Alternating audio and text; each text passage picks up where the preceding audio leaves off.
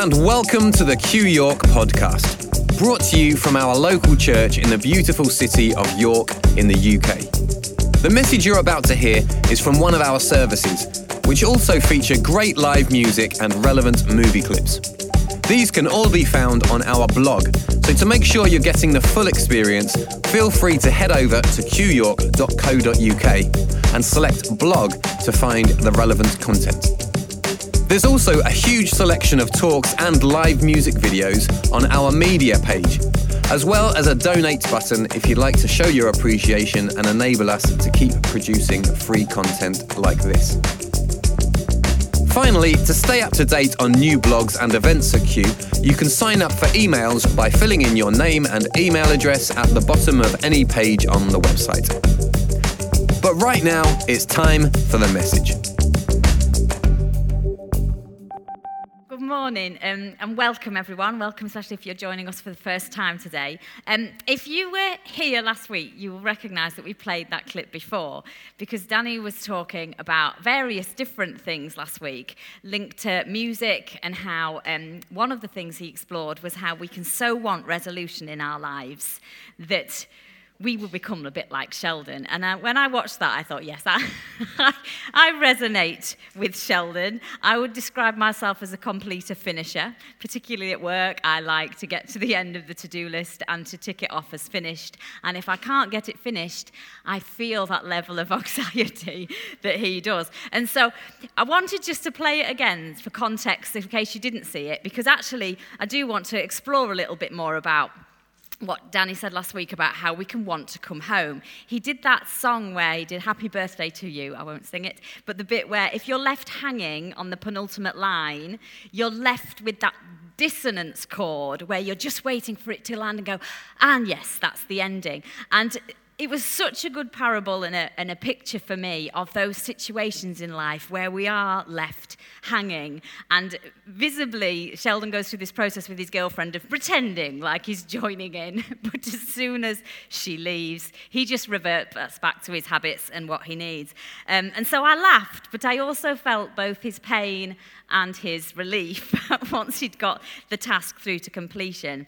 And so I started thinking about, well, what are my um, things that I'm always wanting to get back to as my home notes? The things that where they're left hanging, I'm like, no, I can't leave this here. I can't leave this here. It has to get over the line. And so, as ever, I'm going to be too honest and share mine just so that you don't feel so bad when you think about your own. And if anybody hasn't got any, again, I congratulate and applaud you. So these are my home notes um, where I see in my life those moments of dissonance. So this is how I respond to moments of dissonance in my life, okay? Having a manageable to do list. Join me if that's you. uh, clearing my email inbox. If you are somebody who has 5,000 unread emails, I'm not sure I can be your friend, so don't tell me.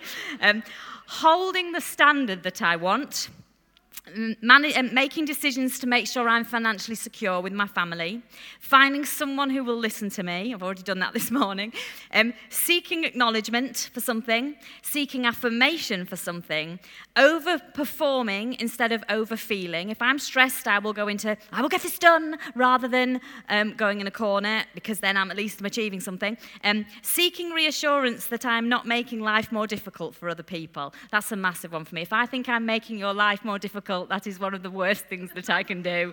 Um, working hard to be competent and smoothing the waters wherever I sense disharmony.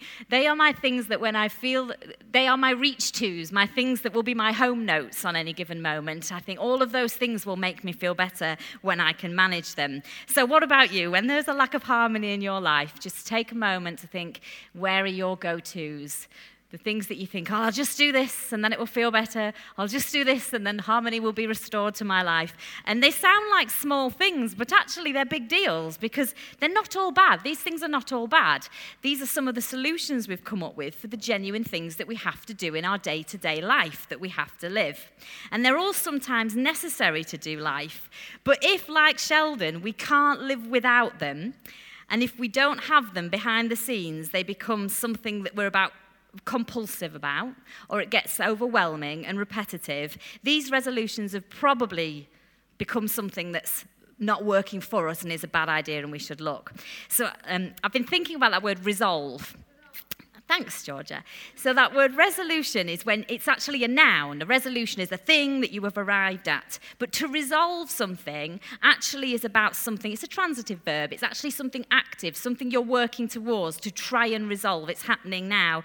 But there is also the word resolve, can be a noun. It talks about how people have resolve. She strengthened her resolve. And we are people who can have great resolve in life. And over the last few weeks, I have kept I've found myself saying to people, I'm having to dig really deep at the minute. And there's been various situations all coming together at the same time in my life where I keep thinking, I'm having to dig really deep. And, and that's about having resolve. But I started asking myself this question what am I, what am I digging um, for? When I say I'm digging deep, where am I digging and what am I digging for? Or am I just digging deep. And we say these things all the time, and sometimes we don't think, well, what does that mean? Because I might be digging for a simpler life. Um, one with things that I know more than things that I know less of. There's a number of things that come at my day every day where it comes at me, and I think I don't know what that is, and I don't know how to solve it. And I have to go into a solving space and get the job done and get it solved. And sometimes I think I'd like to have a day where I arrive in the day, and the day goes to plan, and there's nothing unexpected that happens in that day, and I just get to the end and I go home. My days aren't like that currently, and there's times in my life where they are, and times in my life where they're not.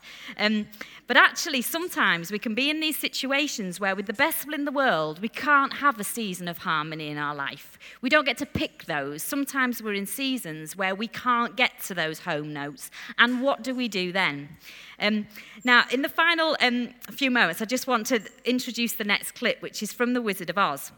Now, we've spoken before about um, the use of colour in that film, The Wizard of Oz, because if, you um, if you've seen it, Danny told me yesterday I'd never seen The Wizard of Oz. I'm sorry, no judgment, but watch it. Um, um, you have to watch the bit of those. It starts off in black and, black and white, and then when it goes into the sort of fantasy elements and she's in Oz, it goes into colour. And then it goes back to black and white at the end. Um, but I think it's really interesting how there's this line that says, There's no place like home. And basically, the aim is to go back to home and to go back to the black and white. And I've always thought it was really fascinating that in the world where she's exploring, in the world where there's challenge, in the world where there's dissonance, in the world where there's things she has to navigate in her imagination and, and things she has to work through, that's in colour but all of the known things that she's trying to get back to her in black and white. And so we've got the known farm animals versus the potential lions and tigers and bears. She's got her known family members versus all the heroes and villains that she meets in Oz. And then she's got this known sense of what life's all about. But in Oz, she has to join the quest to find this magical wizard who is capable of resolving every person's issue. And in Oz, she discovers that when that curtain is lifted, it's a man and it's a bit of a con and it's been an illusion and actually everything that she needed to already be home already existed within her and that she'd already got that as a gift and so you go through this plot of realizing that she learnt so much in the world of colour, and yet we can sometimes long to go back to our black and whites and our known things rather than thinking, of all the discovery and adventure that she's going to get while she's in Oz. And so I wrote here, it's a lovely sentiment that there's no place like home. And we have it on plaques and we have it on pillow, like those throw pillows we have on our sofas. And it may be our happiest place. But there are sometimes other places we need to be other than home. And they're about our growth and our bravery and our discovery and our connection and the truth that we can discover. And sometimes we may have to be in a season where we have the complexity of dissonance, all the different colours, not quite sure what to do with all the variables that we see. Because if we keep reaching to the black and white answers that we've always had and we've always adopted in the world and our, our very familiar homes, we're going to miss out on something greater that we can discover. Um, that film, The Hundred Foot Journey, I mean, it is beautifully done because it actually goes through so many characters' transformations as they work out what home is. And for Madame Mallory, um, she's a woman with a resolve. She has, her husband has died, and their shared passion was this restaurant and this legacy of 200 year old me- recipes just meant the world to her. And it becomes her all, and it becomes the only thing she calls home, and more than a job. So, what happens when neighbours move in? And I know sometimes in our life, it's like we've got our life set up how we want it to be. We've got things working for us. We've got home. And then new neighbors move in.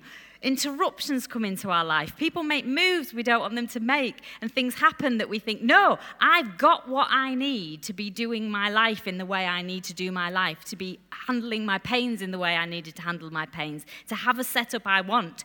And now new neighbors have moved in with their different ideas, their different sounds, their different ways they want to do things, and it's disrupting. And what she wants to do is build the higher wall, and she researches it. She researches how can I get that that neighbor out of my life. And it just, we always talk in parables here, and I know we say that every week, but it's because it's important because these things have real messages. Because that home is sacred to her, not to be messed with. She has to uphold the standard, uphold what she needs because she's passionate about it. It's not coming from a place of anything other than passion. But actually, she has to go through the movie on a 100 foot journey. It's only 100 feet, but it's a world apart to saying, how is she going to incorporate these new neighbours this new introduction into her home. Um, and we have to do that as well. And sometimes it feels like things that are very close in our vicinity feel a million miles away and are at odds. You only have to look at the news and you only have to look at how as communities in here, do you know that if we were to all put our opinions about a bunch of things on the table, we would be worlds apart on some issues? Some political issues, some issues going on in the world today that you see, we would be worlds apart and yet we're sitting in the same building. This is the stuff we actually have to navigate because we don't get to have a home with high enough walls to keep others out, and nor should we because we'd be poorer for it. What's amazing in this film is that actually she ultimately is open enough to invite the of the neighbour who's moved in to be part of her home. And it becomes a collective experience for them all. And it reminded me of the, um, that classic story, actually, um, of the Good Samaritan where there's a man and he is without a home and he is injured, and different characters walk by him. And these are people with very strong moral and religious perspectives. They're people who would call themselves faithful and devout, but they walk on by because of where they've made their home, what they've called sacred. There's no room to stop beyond their attachments that they've already got, which make them feel at home. And sometimes we have to put down the things that we've held so sacred and so precious in order to reach out to another human. Um, May, Madame Mallory did not end up with less as a result. She actually took the risk to cross the road and she ended up with something much better. So, for those of you where you're clinging so tightly to your home that you think, I don't want that neighbour to come in, I don't want them on the other side of my wall, we have to be able to accommodate new thinking, new ideas. Even if we don't end up on the same page, we can at least live on the same street. Um, I'm going to show you the next clip, which is from a TV series called Rev, and it's about a priest and his home and community. And I've just started watching this as a series, actually. I'm not very far in. But um, on this episode, he basically, things are not going so well. So he's gone from being at home with these people in this community to things going very, very wrong. He's actually standing accused of something, um, he's standing rejected, he's unsure of his position in that community. Everyone's questioning both his conduct and his character, and the church actually faces closure if the finances don't improve. And he's just trying to make sure his friends and family are okay in the midst of that. And so his life smacks of dissonance. It's just, there's no harmony there. It's all terrible. And so he's questioning everything and he's, he's asking questions of God as well. And one of the things he has to do on a practical basis for, I think, for an event they're having is there's a big giant cross and he has to carry the cross across town. But obviously, this becomes very symbolic for his life and also, of course, of the Jesus story that he has to carry the cross of what he's carrying across the town, up the hill, and he finds himself on a hill just thinking, What's this all about? And he starts to dance and sing, and he comes across a, a character that represents God on this hill, and he realizes the only home he's got is now and the only moment he's got is to dance. And recently we heard about the sacred dance from the Greek word perikinesis, which was used by the early church fathers to try and explain the Trinity and the relational nature of the Trinity. And they described it as a sacred dance linked to choresis, if I've said that right, which is the word choreography. And actually, as he walks his way up the hill to a sunrise and he finds that sacred dance and an encounter with God that he could call home, when he comes back down the hill, his situation may remain unchanged, but all of a sudden he can handle the colour in his life, even when the rest of the town still has him just painted in black and white. Have a look. Um, Francine sent me um, that clip this week, and I found it so moving. And I suppose if you're a part of Q, you will understand why. And I'm, I'm sorry if you're losing the context because you're not as connected to us in the same way. Um, but we, you know, Anth and Chris obviously, Anth retired 14 weeks ago, and his call was always to be the icebreaker. So whenever I see something like that, I think, wow, you know, imagine, I mean, it's just quite spectacular um, what that is. And um, I think what's been one of the challenges in the last few weeks for me is thinking that's been our home for a really long time. And like the, um, the Reverend said on that clip, he said, I'm trying to keep something alive and I don't know if I can. Um,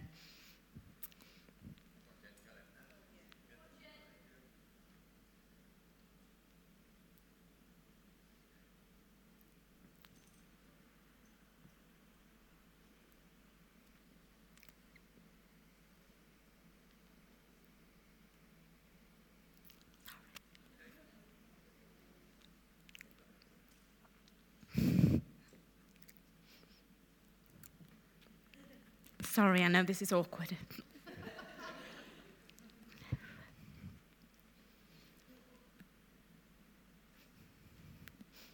One minute. I really felt I had to say this this morning because I think it's important, but I really get on my own nerves when I can't say things like this without crying.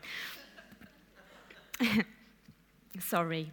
I'm not meaning to make any of you feel uncomfortable. I think sometimes we have to just get really real and and for me, when I do that, I cry. Not that I'm not being real the rest of the time. It's just very, it's, um, it's very raw. And I think um, what we call home for each of us is very real and very powerful, and it's where we need. And um, I'm a bit homesick, I think. um, um, but that's okay. And I've shown you that this morning, I think, just because I wanted to remind myself and remind you that we made our home on an icebreaker and I don't want to move house. And I know the people that set that up and the people that were leading that aren't here, but I don't want to move house. I want us to still be an icebreaker because I think that's a really important home. Because I think what that home does, I think it makes a way for other people. I think it makes a way for people who are stuck in the ice in their own life. I think it makes a way. And I, but cutting that path without Anth and Chris here is going to be harder. They're, in, they're going to Mexico tomorrow, by the way. They are still very much in support and here, but their role on the crew has changed. And that's put a lot of different sorts of pressures on others of us. And we don't yet know if we can completely pull it off. Well, I don't. But what I want to say to all, all of you, I think we're 14 weeks in, and I still want an icebreaker to be our home because I think whether we're doing it as well as they can or whether we'll ever be able to do it the same way they did it, uh, what I hope we're still managing to do each week is identify some ice that might be in your life and help you chip away at that to find a pathway, not just to you, but for the people where you have influence in their life. And so the ice that we're identifying this morning is that for some of you, you are in such dissonance and you are always reaching for something to be a resolution in your life. But what you are reaching for may not be what's going to resolve that thing. And I just want to encourage you this morning to not reach for home too soon living in the tension for a completer finisher like me, not knowing what I am doing is my least favorite space.